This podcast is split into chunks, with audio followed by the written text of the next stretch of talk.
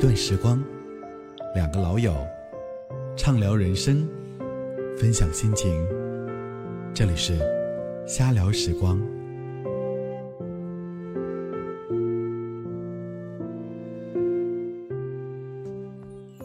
Hello，大家好，欢迎回来，这里是瞎聊时光，我是小东。来，电话另一端的朋友跟大家打个招呼。嗯，各位朋友们，大家好，我是哈克，欢迎收听我们这一档。朋友侃大山，闲聊不专业，个人主观观点分享，扯淡性谈话类小型节目，瞎聊时光，都有都有 slogan 了。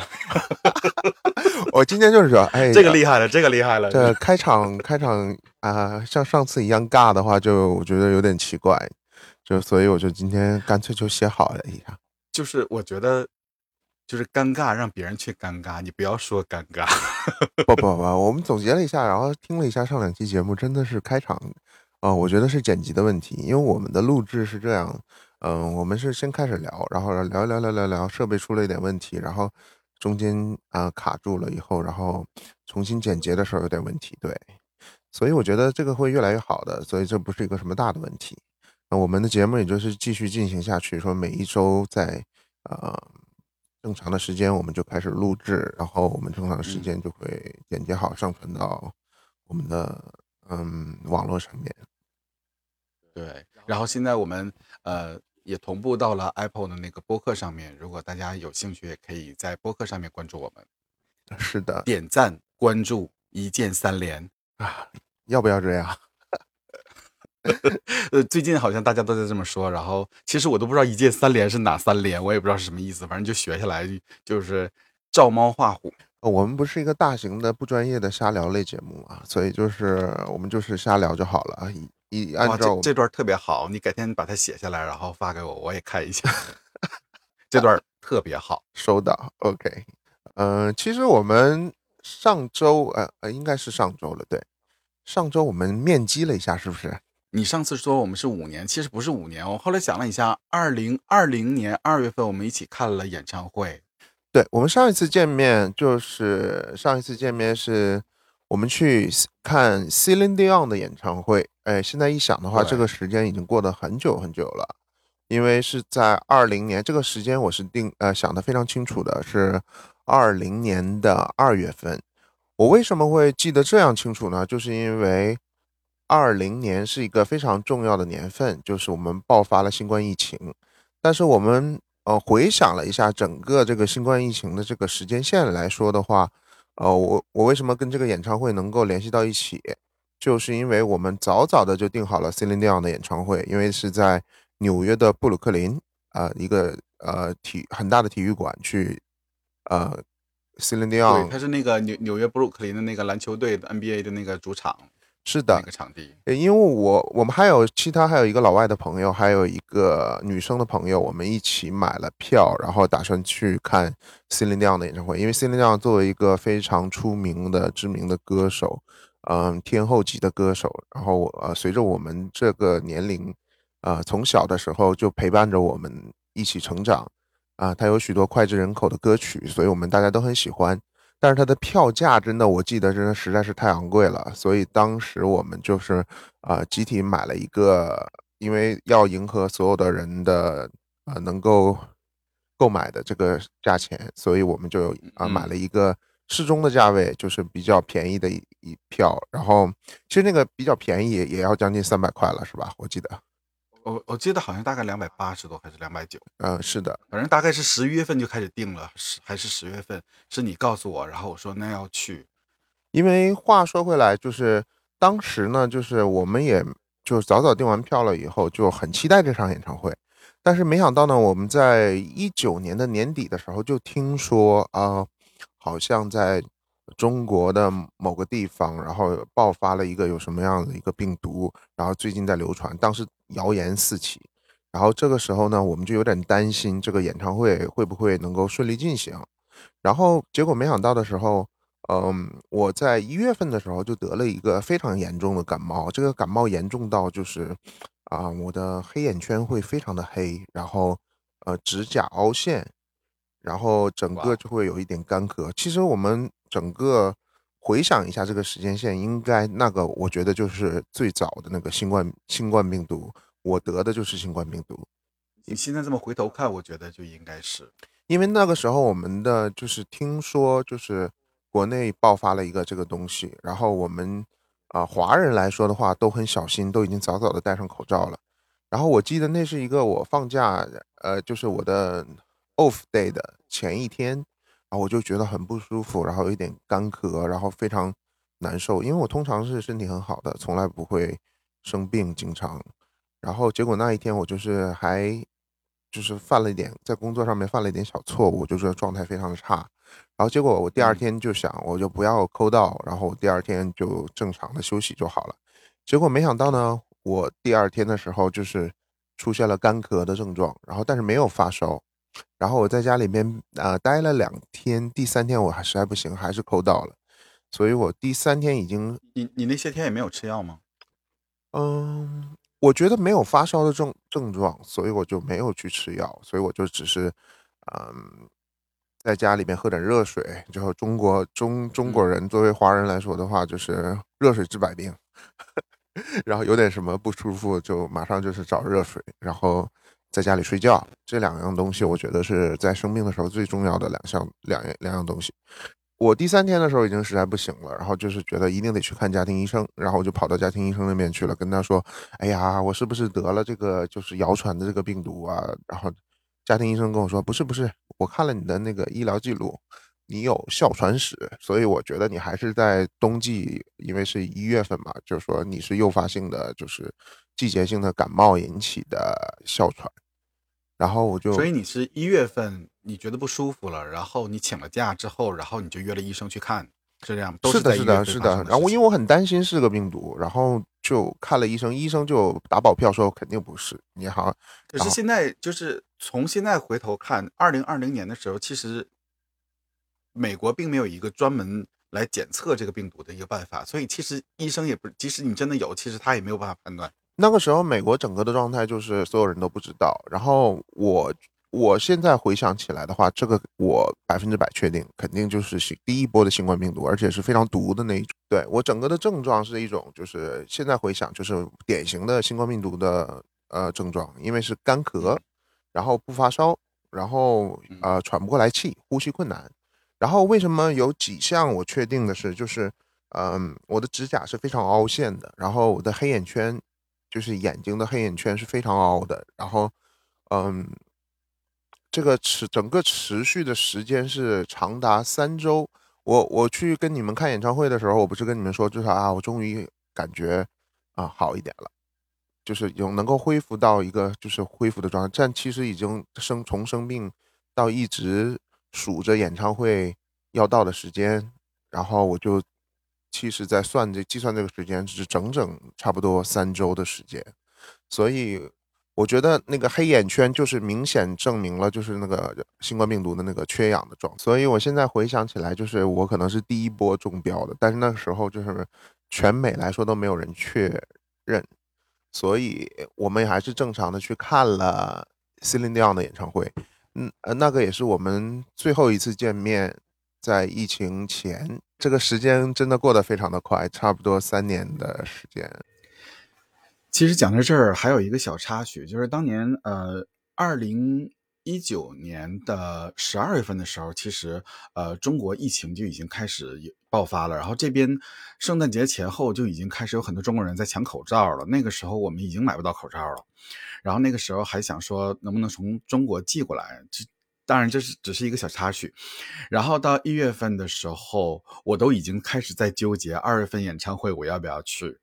然后那个时候我就觉得可能纽约真的那个时候纽约可能开始已经传的比较严重了，说已经开始有人了，呃，开始陆陆续续的得病。我纠结了一整个月，然后最后我还是决定要去，因为我觉得看 Celine Dion 的演唱会真的是一次非常难得的一个机遇。那场演唱会，我觉得大家都看得非常的开心，因为整个 Celine Dion 的表现，然后我们回想起来，他的状态也真的非常的棒。然后我们都，大家都说，你记不记得那场演唱会？我们大家都说说，哎，真的后悔了，下一次再看他的演唱会的时候，要买好一点的票。对对对，就是看完了之后，马上就说下次一定要买前排。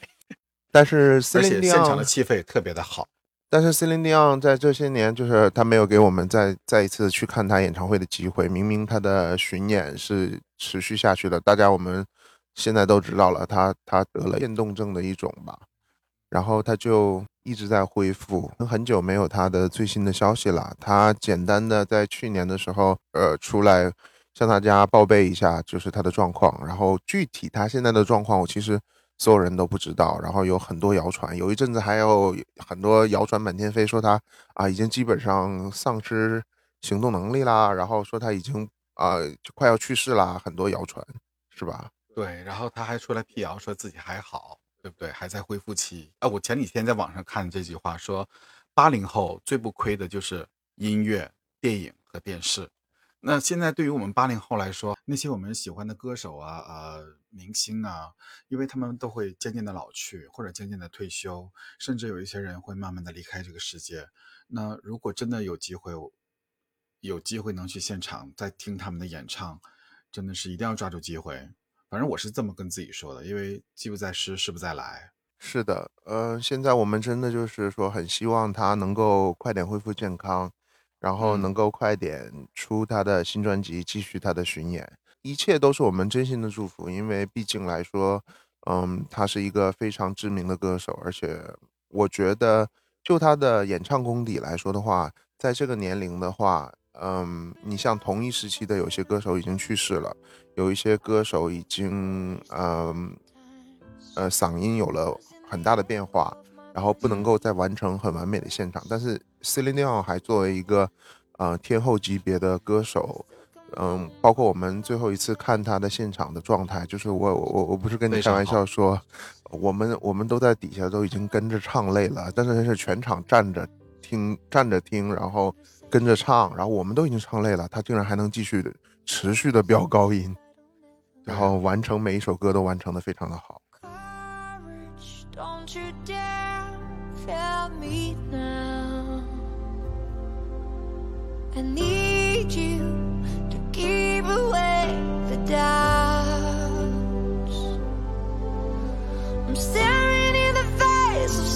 tell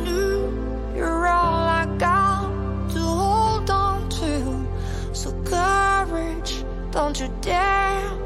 fail me now. No one to hide from the truth I know. Side on my hands, but I won't let you go. There's no replacing the way you touched me. I still feel the rush.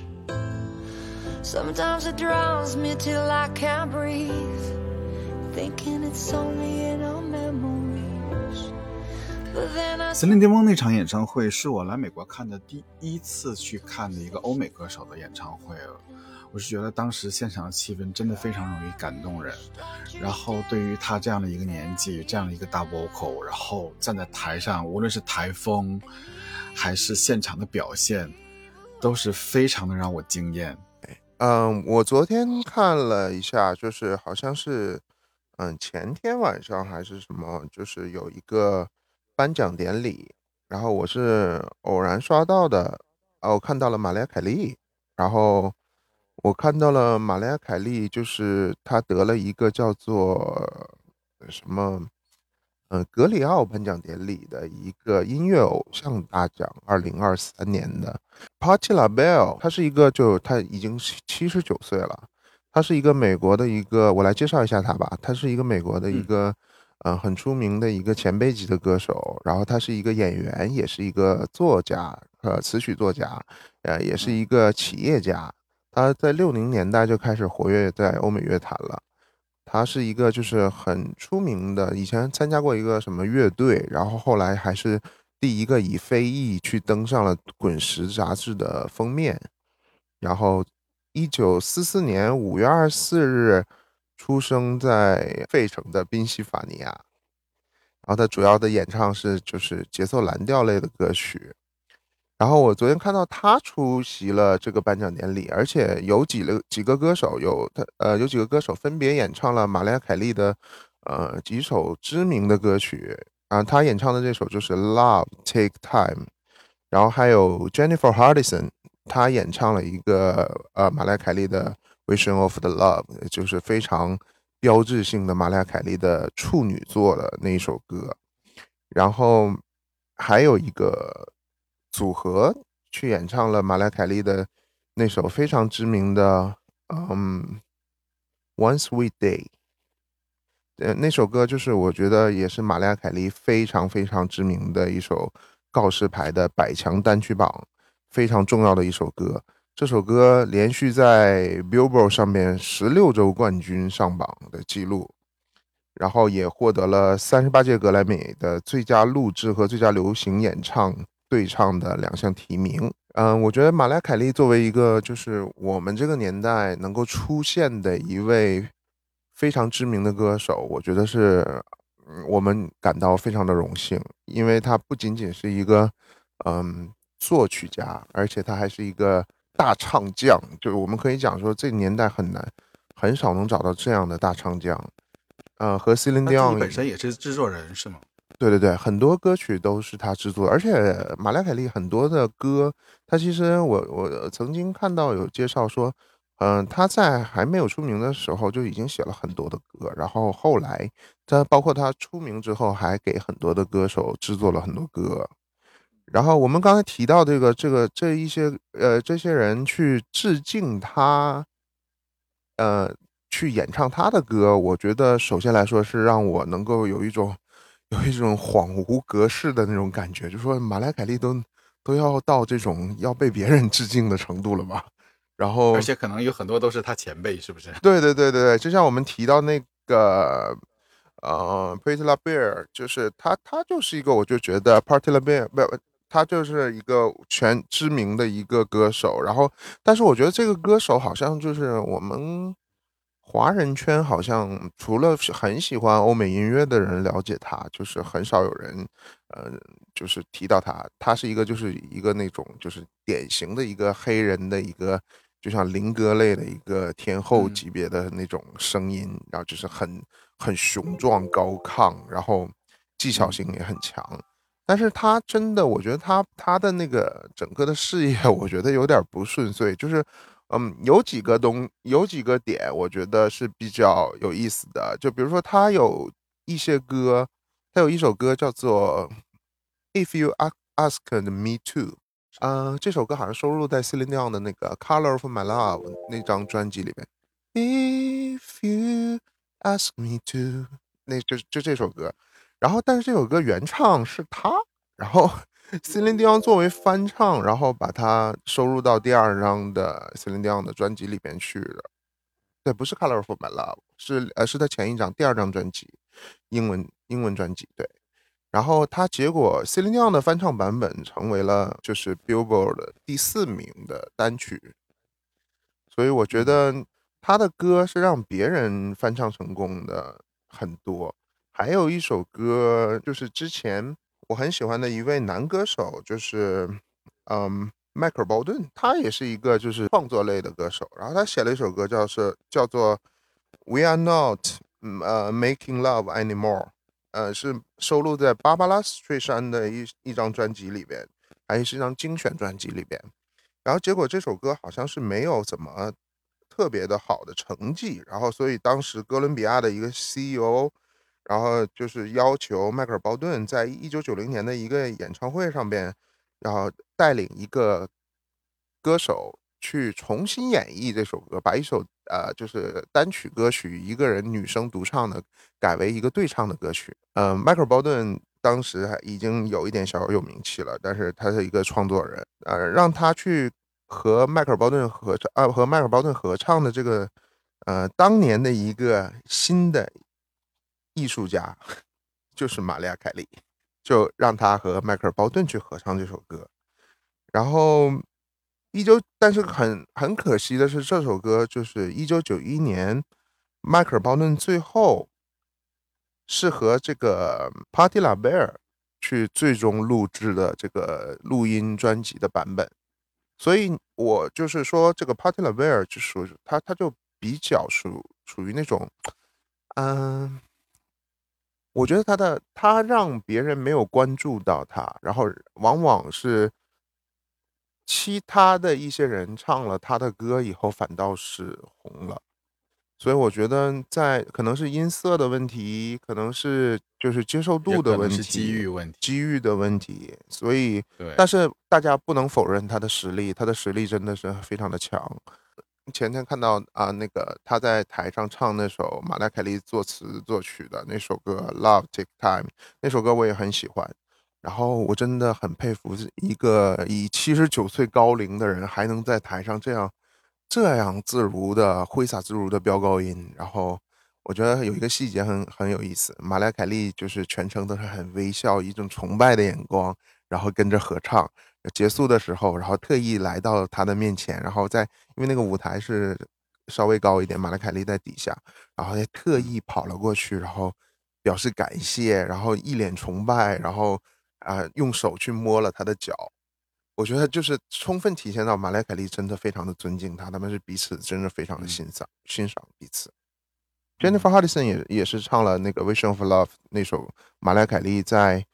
嗯他出道的时候的第一首冠军歌曲，这首歌也是流行乐坛的标志性的歌曲。不知道为什么，就是。嗯，我甚至觉得马莱凯利就是在他鼎盛时期的时候，他甚至我听现场，就算有不完美、有瑕疵的地方，我甚至比听录音版本还要还要更过瘾。就录音版本，因为他这种歌手是总会给你惊喜的，就是他不是按照他不是按照你的模式去唱歌，就是所以他啊他的他的技巧毋庸置疑了，就是他的海豚音是非常出名的，就当年。当年就是有很，他刚刚出道的时候，有人怀疑他是就是录制在在录音棚里面录制出来的，结果他就是，嗯，当他第一个电视节目去现场演唱的时候，就是真的，当时唱那个 Emotion 的时候，真的真的把大家都震惊掉了，真的很很厉害。但是近几年，我觉得马莱凯利就是由于岁数大了，然后。我觉得这个无无法避免吧，因为他对自己的要求太高了，就是这个所有的歌曲他都参与了创作，所以导致他要求太完美，所有的都，嗯，我我可以说他有一点是就是过分的录音，就是要求每一个转音每一个难度系数的加深，导致了所有的歌曲都非常的难唱，然后正常的人在现场的。演唱能够完成百分之八十都是非常难的，但是初期的时候，马莱凯利完成的非常的好，但是后期的歌就是我觉得他真的也改变了风格，就是从啊那一张叫什么，就是天后再临的那一张，就是有个黑色封面的那个，那里面有一首叫 We Belong Together，那张专辑就是 R&B 专辑的那一张，然后就在他换了一种另外的唱法，就是。加了很多的混音，加了很多的和声，加了很多的合唱，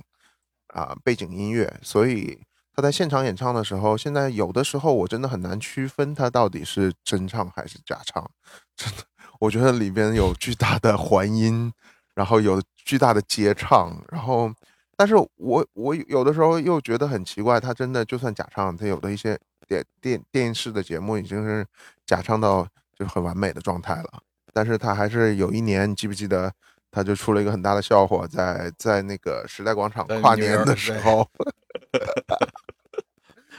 到到现在我还有有的时候会翻出来看，我觉得就是很好笑，不好意思，我觉得他成了一个就是，反正大家大家觉得他看到他不知道为什么就很喜感，就是这种，他就是一个他就是一个很喜感的歌手，然后现在已经就。我们看各大论坛，然后华华人的简体中文论坛里面，绝大多数都说，呃席席地 Celine Dion，就他们叫席席地。嗯，然后然后那个 马莱凯莉的叫叫牛姐，然后说牛姐跟席地现在就是牛本 牛本山跟席本山两个就是 上了岁数的天后，现在都是小品演员。我真的觉得牛本山这个名字实在是太狠了。不知道为什么一点情面都不留啊！我觉得在美国，就是很多人都知道马莱凯利是假唱，然后就有的时候也是知道他假唱，但是大家还是很很喜欢他。然后每一年，你不觉得就是，哦，你看这一周就是感恩节，然后每一年感恩节一过，你不觉得就是啊？你看那个 Instagram 或者就是其他的那个社交媒体上面，老外都在秀，爱开始树圣诞树。然后开始开始挂礼物，还点灯，然后各种，然后就马上就好像马莱凯利就要接手了，剩下两个月就马莱凯利要接盘了这种感觉。因为他那首那那首冠军歌基本上就是充斥着每一年每一年的圣诞季，然后因为他有两张圣诞专辑，然后那个第一张的圣诞专辑真的是太火了，然后基本上每一年都会拿出来在各大的音乐频道放，然后包括店面，然后就是无处不在。这首歌就是有的时候我真的很想问问这些人，你们听不腻吗？每年都是，但是这首歌对对马莱凯利来说真的是非常重要啊，这是他的养老保险啊。那每一年你知道这个版权费可以收多少吗？而且那倒是电视台啊、电视剧啊、电影很多都在用啊。而且马莱凯利也开启了每一年，他也知道这个这个圣诞季的时候最好捞钱的时间，所以你看他每一年圣诞季的时候不都是再来一个什么 Christmas 的一个演唱会巡演嘛？就是一个拼盘演唱会。捞到了你是不是？对对对，演唱会的拼盘演唱会，你看，哎，我也是订了他，呃，十二月九号在麦迪逊华人广场的演唱会。然后你看那天晚上致敬他的还有那个 Jennifer Hudson，你知道这个歌手吧？Jennifer Hudson 他是最早是参加那个美国好声音的，然后就是他就是以前是得美国好声音，好像是没有，他也没拿到决赛，就好像就是参加过。好声音，他第三季的时候就是第七名，好像啊。结果他后来就是一七年和到一九年还在好声音当过那个就是教练，然后他还有自己的脱口秀，然后他他应该是那个美国偶像吧，American Idol 吧？嗯啊，对对对，他后来去参加了那个 The Voice，就是去到 Voice 当教练，就是美国美国对对对。然后之前是美国偶像，他是他也没有拿前几，好像是。然后就是，但是他他真的很出名。然后后来，他也就是有很多的很出名的专辑。然后他还他最主要是你你知道吗？他还演那个音乐剧，就是哦，对他还是那个那个 Purple 的那个紫色那个音乐剧的首演。然后所以你你他他的他也是挺传奇的，我觉得啊，就是他现在也是一个差不多四十岁了吧，他也是一个挺传奇的一个歌手，因为他还得过他得过什么？他得过好像。好像得过格莱美，然后他还得过托尼奖，还有一个那个艾美奖，然后他就是也是那个年轻的，就是一个大满贯的一个歌手。所以我觉得一个歌手成名真的是，我觉得机遇很重要。就是说现在有实力的歌手其实也蛮多，但是你如果真的能碰巧赶上一个机会，像 Jennifer Hudson，她应该正好是在嗯那个 American Idol 正在正火的时候，然后她参加了。你看她没有拿到什么好的名次。他都能拿到这么多的这么多的殊荣，我觉得就是赶上了好时候。是的，你像这些四大天后，你看当时我们那个年代被公认的四大天后是 Celine Dion，然后马莱凯莉、Whitney Houston，还有 Jenny Jackson。嗯，就这几个歌手的话，现在基本上，嗯，Celine Dion 生病了，然后马莱凯利呢还在圣诞演唱会，每年都在出一些歌，然后。嗯，惠妮休斯顿已经离我们很早就离开了，很早就离开了。我觉得这个是很可惜的。我当时我记得那一天，我是在在地铁上，嗯，然后我看到那个手机的新闻，然后我觉得有一点不能相信、不能接受这种感觉，就是迟迟的不能相信、不能接受，然后就反复。尤其是一个你那么喜欢他，然后他对你影响那么深的一个歌手。对，反复的回看他一些嗯演唱会的视频啊，然后呃反复去唱他的歌，然后我就觉得嗯不太能接受，因为嗯他是我一直在也呃追随的一个非常重要的一个歌手，即使他后来嗯他因为吸毒，然后就在离开乐团一一段时间，然后有点倒嗓，然后后来他。努力的付出，然后出了那张《I Look to You》，然后还在呃 Central Park 举行了一个新专辑的见面会，大家都觉得他调整状态应该已经可以恢复了，可以开演唱会了。但是我们真的希望一个惠特尼能够回来，然后带着他那个完美的那个高音区的浑厚的嗓音回来，给我们呈现更好的演出。然后其实他 Central Park 的那个介绍的那个呃新专辑的发表会，其实我们大家都觉得调整的蛮好的了。但是没想到，嗯，没有过多久就发现他又有点发福，就是明显是一个浮肿的状态，就是，嗯，大家可能所有人都猜测到他就腹吸了，所以他又去赶鸭子上架，被经纪公司去弄到去开全世界的巡演，然后真的，我觉得在网络上看到他最后那些巡演的镜头，真的是惨不忍睹，就以至于后来，嗯，很多。喜欢他的歌迷甚至在网上面也发表了很多，就是攻击他的语言，说他就是没有调整好，然后，啊，就出来骗钱这种话。但是紧接着收到他突然去世的消息的时候，然后很多歌迷就是很自自主的，就是在 YouTube 上把他那些最后时光开的那些不完不完美的演唱会的片段全部都，呃，自发的删除。我我觉得。这可能就是说，回想起来，嗯，他留给我们最后的这个印象，但是不可否认的是，他在他短暂的生命当中，也留给了我们很多伟大的专辑、伟大的音乐，所以我们还是很怀念他的。我觉得这几个歌手的各有风格，其实是经常粉丝之间是互相攻击的。Celine Dion 的歌迷就攻击玛利亚凯莉的歌迷，就是说啊，你看你家的天后就是假唱，然后说 Celine Dion 唱歌就像个机器人，就是永远都唱的一样。其实有一次，我觉得就是这些，我觉得这些歌手之间其实他们都是惺惺相惜的。我觉得也是有点王不见王，后不见后这种感觉，但是。有一次，C 呃，C 琳迪奥接受采访，然后谈到别人问他说：“马莱凯利就是你怎么看他去就假唱出事故被人抓包这种这种事情？”假如 C C 琳迪奥其实非常大度的回答，就是说：“呃，Come on guys，就是这这是一个这是一个 show，就是一个演出表演，就是你来欣赏就好了，你你管他是什么什么什么，你就以一个欣赏演出的状态去。”欣赏就好了，至少我我们不去不去了解它背后有什么，就是其实，嗯，我觉得经纪公司很多互相的炒作，有一些就是，甚至以前惠特尼休斯顿和玛丽凯莉合作演唱《When You Believe》的时候，有一些小报还说他们两个是分别录音的，王呃就是王不王王不见王后不见后，他们根本就不会在一起录歌的，然后互相看不上怎么样？实际上后来。等网络已经打开的状态下的时候，其实大家也看到了马莱凯利和惠尼休斯顿在录音棚里面的录音状态。其实，我觉得有些只是一些小道的报纸为了找一些新闻编的一些啊花边新闻。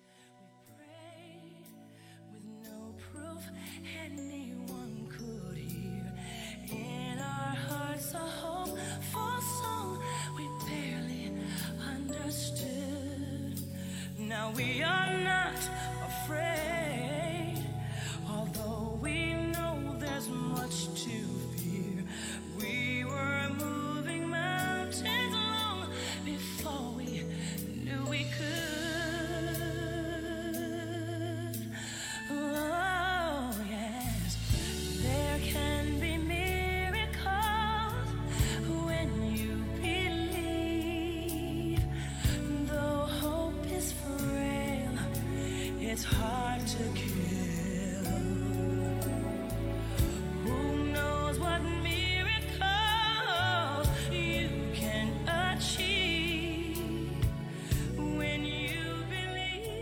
像前一阵子，我觉得好像就是上星期，好像金马奖，然后有有一段演出也是，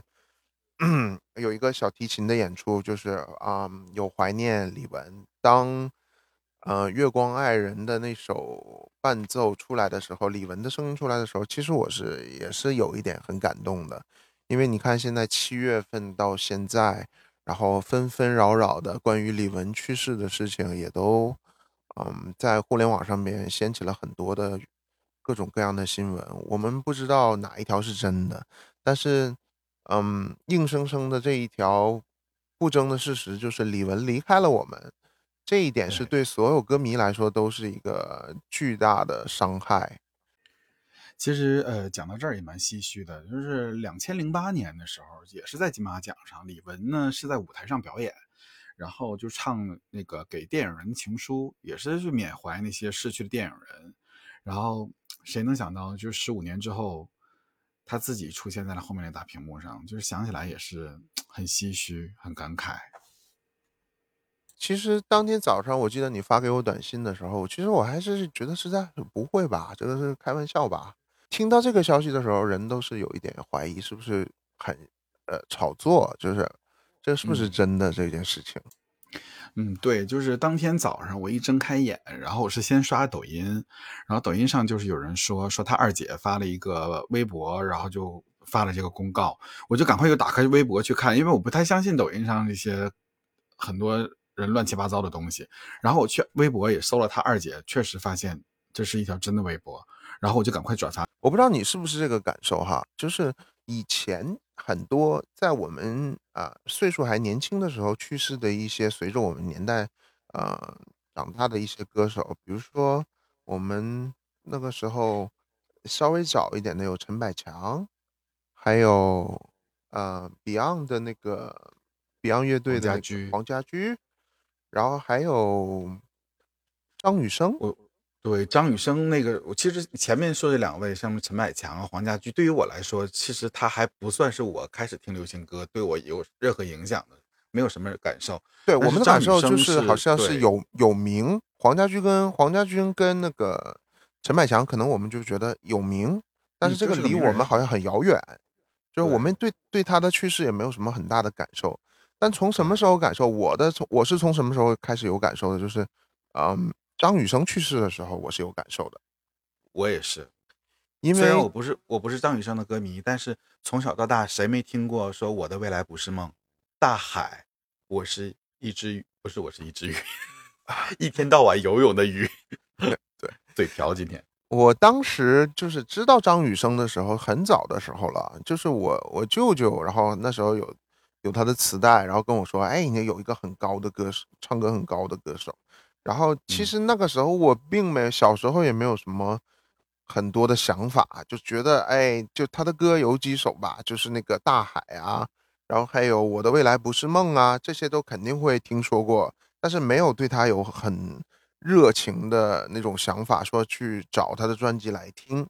然后随着慢慢长大了以后，其实我有点对张雨生是后知后觉的那个状态，因为。我通过知道张雨生，完全是因为张惠妹，不是吗？我一直以为你你你是他歌迷，因为你跟他唱歌很像。嗯，不是，我是真的是就是张惠妹通哦红了以后，然后我回头才回去找张雨生的歌，但是那个时候他已经不在了。其实我张雨生去世的时候，那个时候，呃，我也是就哦震惊，但是可能。震更震惊的、更惋惜的是，我们很担心张惠妹下一张专辑有没有歌。大家当时的关注点好像都是在张惠妹，因为从来没有一个台湾本土的天后会这样以一个爆发性的、火爆的速度去成功的在乐坛上面，甚至她的专辑已经卖翻到超过张学友了。就是当年张学友的《吻别》已经很牛逼了，然后就是张惠妹的。第二张《Bad Boy》已经在全亚洲已经火到不行了，就是已经看了纪录片，就说张惠妹在那时候，呃，就是瞬间让台湾乐坛爆炸，就是他们有一个这样的歌手，甚至怎样去运作、怎样去开演唱会都不知道，所有的东西都是赶鸭子上架，迅速完成的。嗯，然后他，嗯，张雨生那个时候去世的时候，我觉得还有一个就是说，张雨生不仅仅是。呃，一个歌手，如果他单纯的只是一个歌手去世了，我觉得还没有这么震惊，因为他手底下还有很多的风华唱片的版权，然后他手里边有很多风，其实回头看有很多的歌都是张雨生写的，然后而且包括他手底下还不仅制作了阿妹，还有陶晶莹，还有甚至还有阿妹妹林志颖、林志颖，还有黄磊，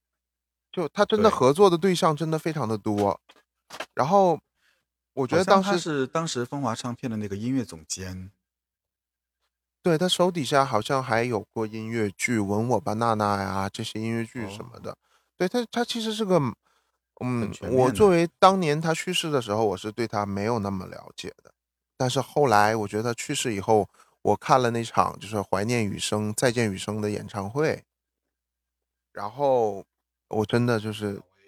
我真的，我真的是每一首歌。呃，当听到这么多歌手去唱张雨生的歌的时候，我才知道他真的是一个创作才子。就是他他所有的这些歌，我我听过没听过的，我再重新从别的歌手的嘴里去演绎，听到这个演绎的时候，我重新有一番解读的时候，我是真的很欣赏他的才华，从作词到作曲，尤其最后他和陶晶莹去唱那首。就是制作完的，嗯，我期待，嗯，其实我期待这首歌，当年在那个再见雨声演唱会里边看到最后，陶晶莹和隔空和张雨生合唱，我一直以为这首歌就是，呃，是一首对唱歌曲，这么完美，很适合两个人，陶晶莹跟张雨生的声声线，但是紧接着我后来去买。找张雨张雨生的资料，然后去看他所有的专辑的时候，我发现这首歌竟然出自他一张，嗯，最不出名，然后卖的最差的一张专辑，甚至就卖了几千张的一张专辑，叫做《卡拉 OK 台北我》。然后这张专辑在在他去世之后，一直到现在，呃，我在回国的时候，甚至还买了一本书，专门去写《卡拉 OK 台北我》这张专辑的。呃，介绍这里面所有的歌的一本书，然后我觉得张雨生真是个跨时代的制作人、跟歌手和创作者，他能够在这么长的时间内跨时间跨度内，然后把音乐做的这样的完整而不过时，即使他去世了这么久，差不多有三呃有快四快快要二十二十多年了吧？算这个数字的话。对，嗯，他大概是九七年的，九七年，对，要二十五六年了，对，就，但现在回回首听他的歌，我觉得很多的歌就并没有有时代感，也没有过时，所以我觉得张雨生当时去世的时候，也是我们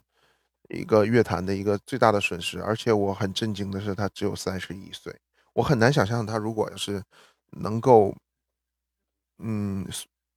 老天再给他一点岁月的话，他可以创造出什么样的成绩，是很难相信的。我觉得，我相信不仅是张惠妹，我甚甚至可以有的时候会幻想，如果张雨生还活着的话，他的作品会不会更多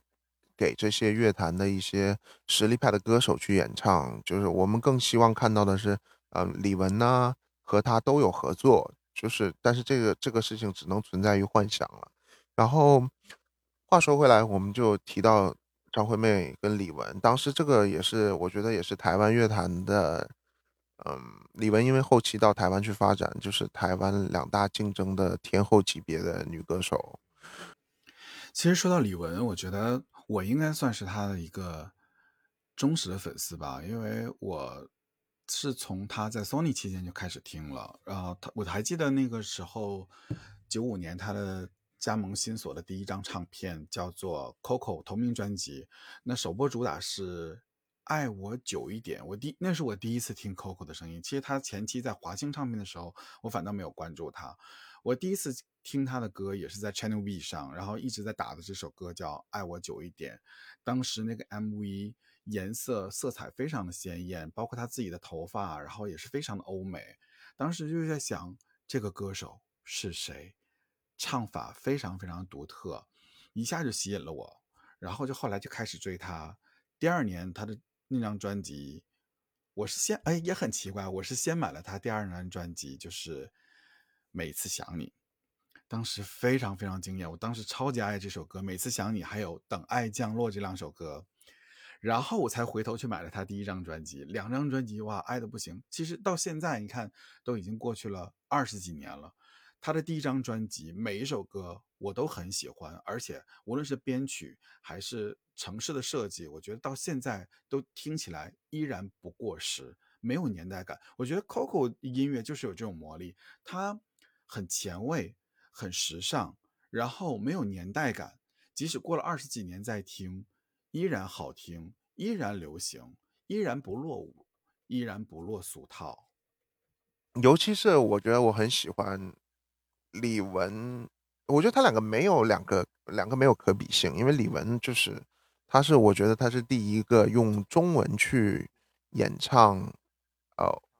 欧美语气的歌曲的华人，因为在他之嗯前是没有人唱歌吐字咬字是用欧美腔去唱中文的。我觉得这有点像周杰伦创造了一个时代，就是用中哎文去演唱就是 rap。看，我有一天看那个有一个电视台采访姚谦，然后他就说当时签李玟，他就觉得哎，他发现李玟，然后当年的歌坛确实没有人唱用转音来唱歌，所以他就觉得这是个特色。尤其他前几张专辑，我觉得真的我非常的喜欢，我印象非常深刻。你是说他在 Sony 期间的吗？嗯，我具体我不太清楚，但是我觉得他前几张的专辑，就比如说《暗示》啊，里面有暗示啊，哦，然后《等爱降落》呀，然后对，那都是新索新索时期，然后姚谦为他量身打造了很多的歌。到到后来，我觉得他一共出了两张英文专辑，然后包括第一张英文专辑《Do You Want My Love》在呃美国上市。呃，我是说他第一张英文专辑在美国全美发行了，他也是华人第一个英、华人第一个在嗯、美国发行专辑的，所以但是他成绩真的是不是特别的好。然后，但是当时很多制作人给他写了很多的歌，嗯，它里边嗯其实也很有大制作，我觉得现在回嗯回去听这张专辑的时候，我觉得这张专辑真的很棒，不管它的销量我到现在都会每年拿出来会循环一段时间，是的，在车里。我很喜欢那首《Before I Fall in Love》，真的，我觉得，嗯、李玟的技巧、声音毋庸置疑。他在那个时代最巅峰的时候，他能够这样在录音棚录出这样的效果，我觉得留下一个这么完美的作品，我觉得包括这首歌在东南亚的成绩都非常的好，这张英文专辑在东南亚的成绩也非常的好。其实我觉得索尼唱片从签下 Coco 的那一刻开始，可能他们已经决定要把它定位成一个国际型的天后。从九六年到九九年这几张专辑，我们一起来看，像《往日情》《每次想你》《滴答滴》，然后《Sunny Day 好心情》，今天到永远里面还尝试了比较前卫的魔幻电子类的音乐，像《魔镜》这样的一首歌。然后同时那个时候还，我记得那张专辑还邀请到了李宗盛，因为那个时候李宗盛从滚石出来，自己单独做了工作室，他就可以给其他公司的歌手写歌了嘛。那个时候给李玟写的一首歌叫《完整》，也是收录在《今天到永远》的那个后期的版本当中。但是好像那首歌好像跟李玟融合的不是太好，因为被大家所记住的并不太多。然后到后来嘛，就是两千年。拉丁风格的《真情人》，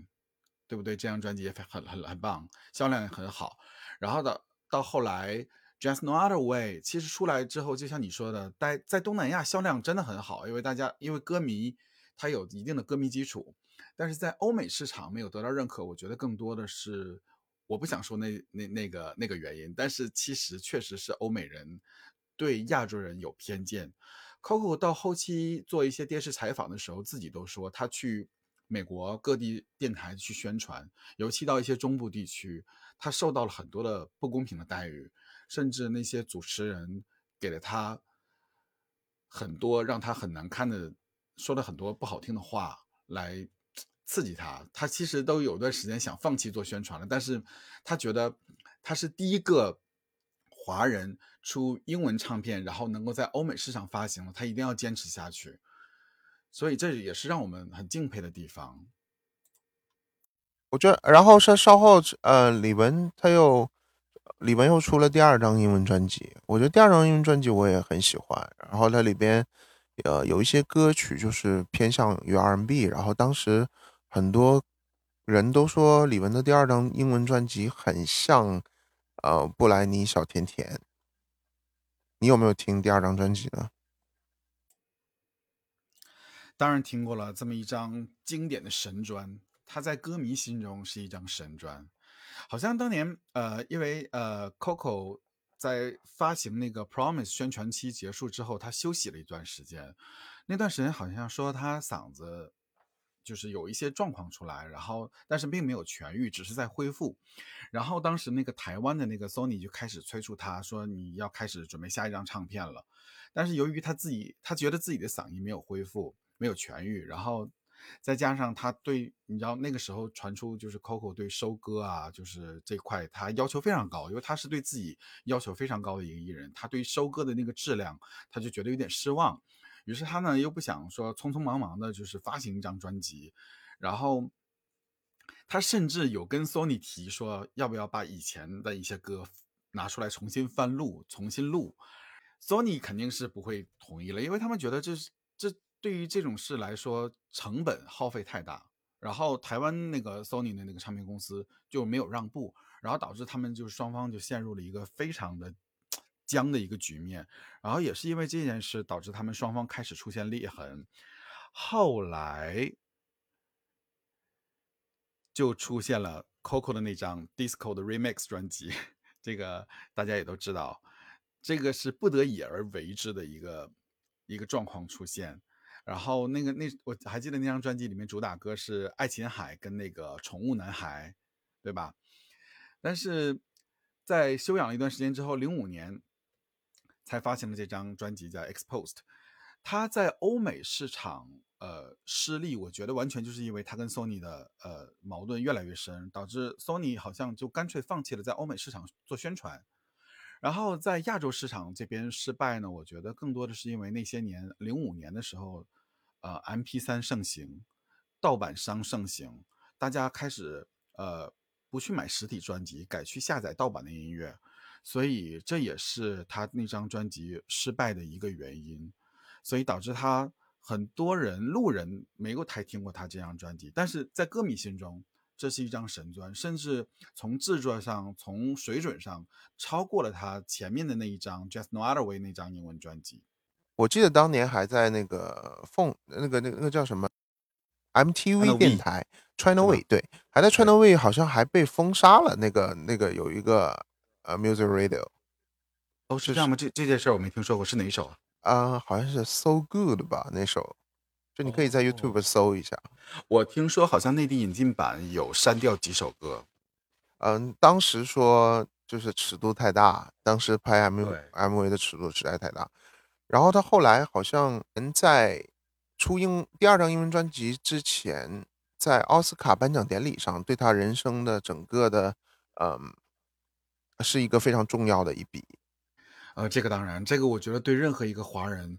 呃，华语艺人来说，都是一个伟大的殊荣，就是可以就上一次可以吹一生的那种。所以他也是一直在采访后期采访的时候都说，就是上奥斯卡这件事对于他来说真的是。呃，对他一生影响都很大。然后他自己之前都没有想到这样的一首歌，然后是不经意间收录在他《Promise》那张专辑里面的。其实他当时都没有想收录，但是没有想到之后录了之后，能够得到如此如此大的殊荣。对我觉得李玟，他这一生的成就，我觉得是。一直都可以拿出来说，然后现在是无人能及的这样的一个状态，他的地位，他所得到的这些奖项跟殊荣，我相信他奥斯卡颁奖典礼，然后就是被提名了那一首《月光爱人》，嗯，当然是英文版本的《Love Before Time》这这首歌，嗯，我觉得当时他穿着红旗袍在奥斯卡颁奖典礼上面的演出，呃，现在看来看的话，虽然网络流传的都是那个比较不清楚的版本。因为当年的年代录制的，还有放出来的资源都是这样。但是以现在来想的话，如果一个华语乐坛的一个女歌手能够在奥斯卡颁奖典礼上边获得提名和呃去表演她的作品，我觉得以现在的网络时代的话，早就爆炸了。这个新闻在抖音上爆了，我跟你讲，抖音到处都是，而且剪会给它剪辑成各种各样不同的版本，添加各种各样不同的素材在里面，然后会让这件事情更加的发酵。嗯，不管怎么说，反正我觉得，呃，李玟的去世对华语乐坛都是一个巨大的损失。然后我觉得，作为一个嗯一个巨星，然后一个非常敬业的一个女歌手，她还有无限的可能性。然后在这个年岁的话，嗯，这么早的离开了大家，我觉得是一件非常惋惜的。还有以这种方式，嗯，很多人是不能够接受的。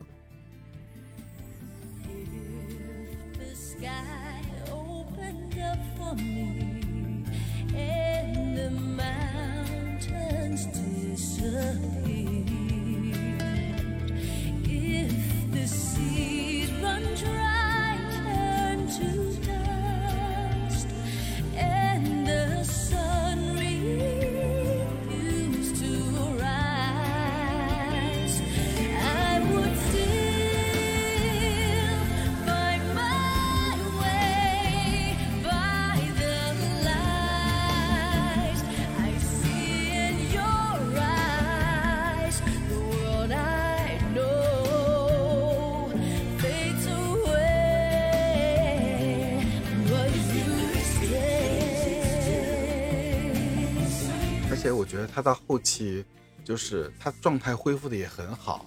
你看他参加那个歌手的时候，是不是非常棒？就是每一期都会给大家带来惊喜，无论是选歌还是舞台上的表现，觉得都非常的可圈可点。包括他最后一次演出，我们现在看就是所有的，嗯，包括他给嗯电影去配唱。还有一些综艺留下的最后的影像，我觉得他给大家呈现出来的，即使是他状态最差的时候，也要尽量的呈现他能够创造的最完美的状态。跟朋友聊的时候，我就说，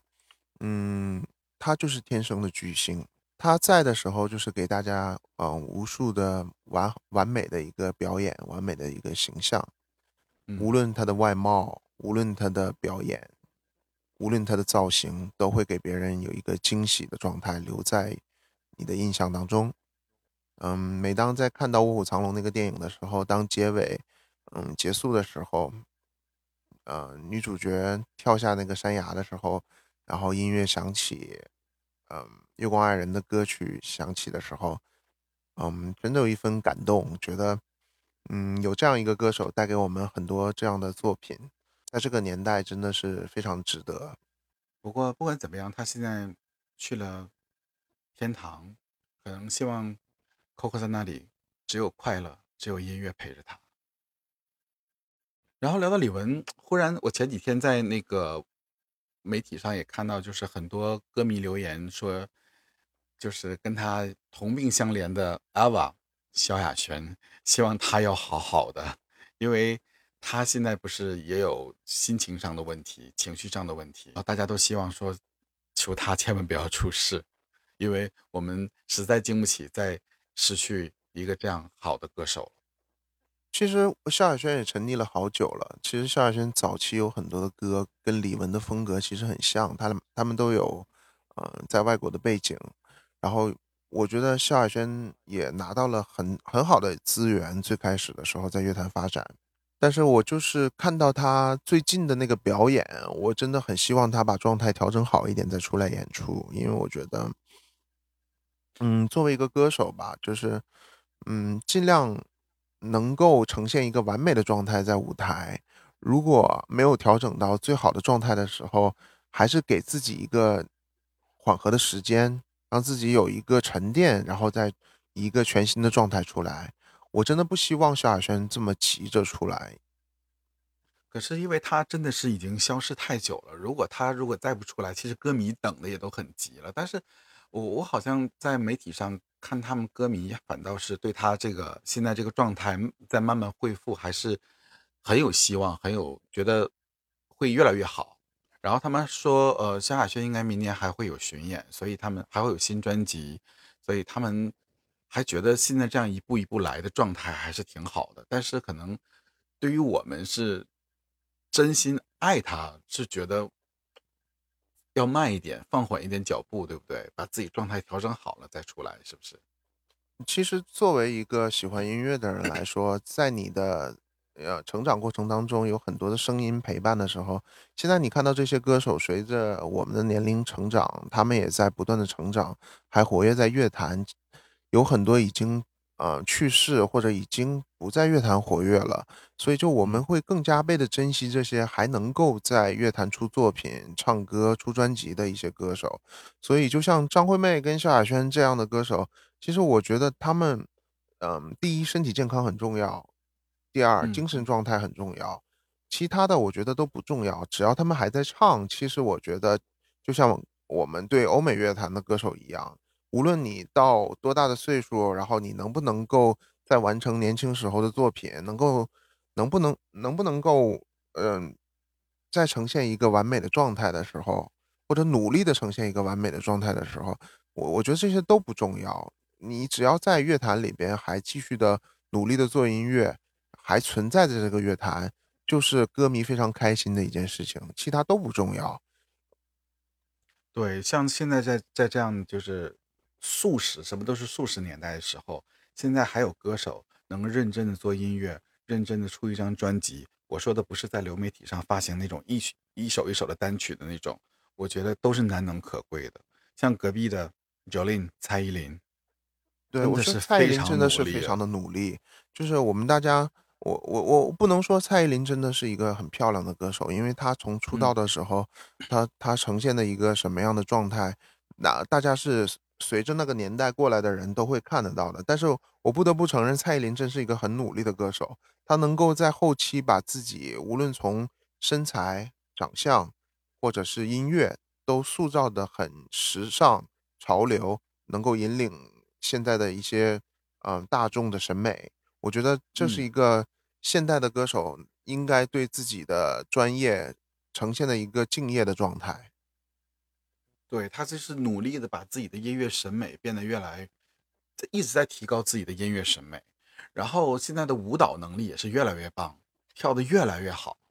而且他几次演唱会一直在不断进步。我觉得他他对于整个的舞台要求是呃有质感的，而且对于伴舞的要求也都是有质感的。那其实请那么贵的舞者，我觉得那些钱都是很舍得花的。我觉得这是一个歌手要要在舞台上面呈现一个最完美的状态，是嗯密不可分的一个非常重要的一个元素。所以我觉得这些我们提到的这些歌手，能够在乐坛继续的嗯。维持现在的状态，然后给带给大家的好作品，嗯，就是一个难能可贵的一件事情。嗯，你看，放眼望去，我随着我们长大的这些歌手，他们还是乐坛的中坚力量，演唱会还是这么能打。然后你看，我我说一说一句实在话，我觉得华语乐坛跟欧美乐坛相比的话，就有点青黄不接的样子。现在很多年轻的歌手。你真的能够代替这些歌手在乐坛上边，嗯，去出一些很好的作品，能够支撑起一个很大的演唱会吗？就光靠炒作跟网络营销，这个是不可以的，我也也不能够的，所有的都要去靠作品说话。对呀，就现在的零零后，我是真的，我觉得他们真的是歌荒，没有歌可听，他们的音乐就是真的非常的匮乏，没有营养。我觉得我们诞生在一个嗯非常好的时代，因为我们有很多的嗯伴随我们成长的一些非常伟大的歌手，嗯，我们还有提到很多的，还没有提到很多的，像像梅艳芳、张国荣，还有迈克尔·杰克逊这些，嗯，包括你去年啊，还有一个呃歌手叫阿伦·卡特，这个是一个偶像歌手，是后街男孩的一那个尼克·卡特的弟弟。就也也去世了，也是在因为吸毒的问题，然后在浴缸溺水身亡。然后，呃，前一阵子不是那个呃《老友记》的那个钱德勒演钱德勒钱德勒的那个演员，也是嗯在浴缸溺水，然后就突然的去世。我觉得随着我们的年岁长长长大了，慢慢的，所以很多的。我们同一时期的歌手演员都会一个一个的慢慢的，嗯，离离去消逝。我觉得这是一件非常伤感的事情。我觉得李是真的是没有办法避免。我觉得李玟真的就像是一个陪伴着我们的一个歌手，然后，嗯，第一次让我们这么的感触，说从小到大陪伴我们的一个声音不见了。我不知道你有没有这种感觉。李玟是我生命里面，就是一直追、一直爱的一个歌手，就是第一个离去的，所以他对我心里的触动是非常大的。就到现在，我可能每每想起他，我现在还在听他的歌，然后每次听他的歌，想起这个人不在了，都会都会伤感。我每次就是在网上搜索他的消息的时候，然后都能，嗯。跳出很多他歌迷为他剪辑的他辉煌的一生的演唱会的画面，嗯，唱片的画面，嗯，我觉得有这么多人怀念他，我觉得很很遗憾的就是他还没有，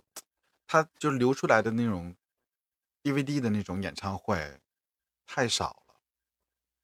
我们就像他葬礼上面，姚谦说他有一场 Coco 东西的演唱会，然后因为他在演唱会之前声音出了状况，然后没有被，嗯，没有完完整的非常的好，准备了那么久，没有很完整的这是一个，我觉得相信任何一个歌手都会有很大的打击吧。就是我我努力的去准备一个演唱会，从造型上到声音状态上和啊面面容上边，所有的都付出了巨大的辛苦和努力，结果在演唱会之前声音出了状况，然后嗯录制完成之后，由于不完美被唱片公司封锁了起来，没有发行。嗯，对每个歌手，我相信都是一个巨大的打击。我也希望唱片公司未来如果怀念李玟、怀念这位伟大的歌手的时候，能够完成歌迷的一个愿望，哪怕他去贴音，哪怕他去用嗯录音棚的声音重新去剪辑一个演唱会的一个 DVD 给所有的歌迷，也是一个非常完美的结果。让我们能保留。又一份珍贵的这个记忆，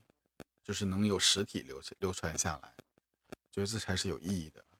是的，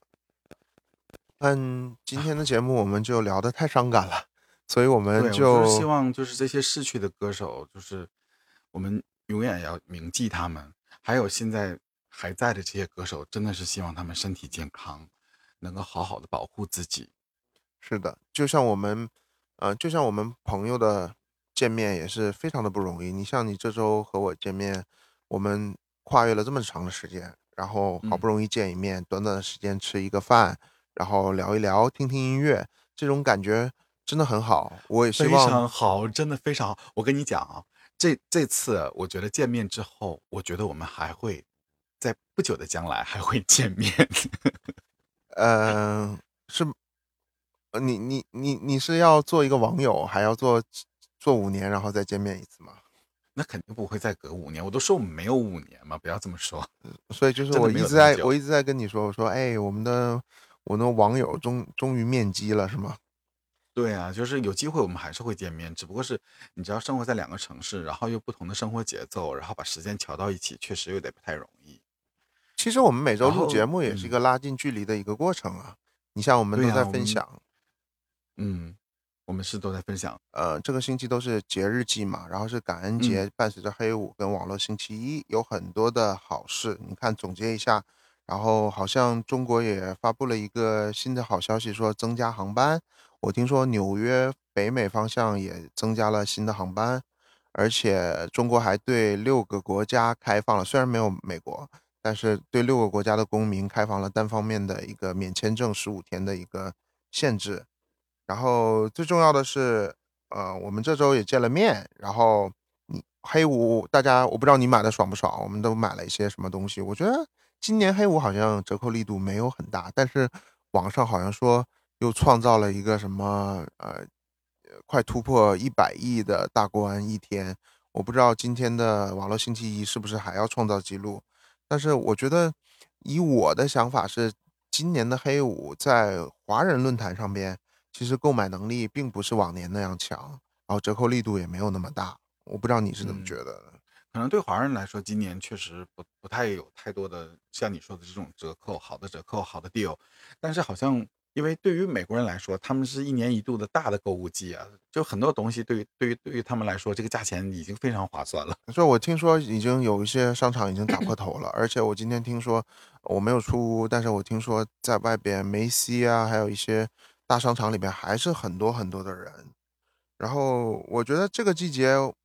我像我们来美国都很多年了，以后就是不像以前在没有网络时代的时候，你还要半夜十二点的时候去蹲守一个商店的门口去抢那些最新的、最最好的一些 deal。你有去过吗？我真的有，嗯，就在真的有，呃，一零年还是一一年的时候，那个时候真的是我要。大晚上的十二点钟去堵 Best Buy 和 Target 的门口，就为了抢一个什么打印机之类的东西，就真的很 便宜。那个时候好像甚至有二三十块，但是这几年的通货膨胀，真的所有的东西我觉得都变贵了。然后像很多我看在 TikTok 刷到的是，很多的商家被人发现了，啊，把那个价签藏在了底下，然后底下写了一个价钱是，比如电视，呃，五百九十九，然后。上面写 on sale，然后被一个黑五的一个价签盖住了，说大甩卖，然后写五块五百九十九。其实我觉得商家这个套路就是真的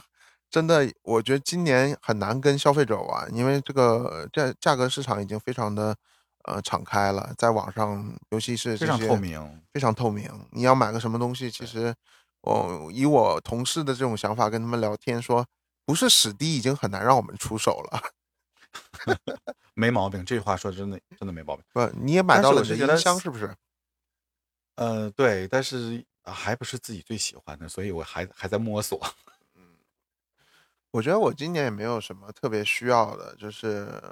嗯，我觉得少一点购物可能是会给生活减轻一点压力。如果多买一些东西的话，就是每天都是爆炸性的消息啊，每天，嗯，我好黑五就是这个状态，然后睡得很晚，多买多开心嘛，啊，不停的看 deal，然后早上起来不停的看 deal，实际上也没有什么，时间就这么慌慌的过去了。嗯，我我看我们也差不多了，这一期节目就聊到这里。好的，然后不管有什么开心和不开心啊，祝大家感恩节快乐，然后祝大家节日快乐，然后祝大家生活愉快，下周再见。嗯，我们下周再见。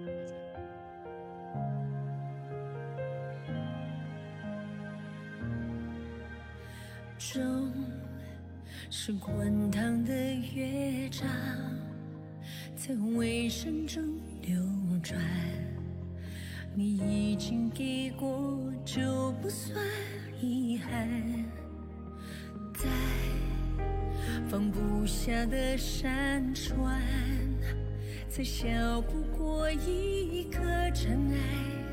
都值得被缅怀。仰望天空，是你留下的爱化作星海。相信你已经在未来转过身，微笑的坦然，跨越时空，是你留下的爱，不离不改，带着昨天挥手告别的。去那永恒的存在。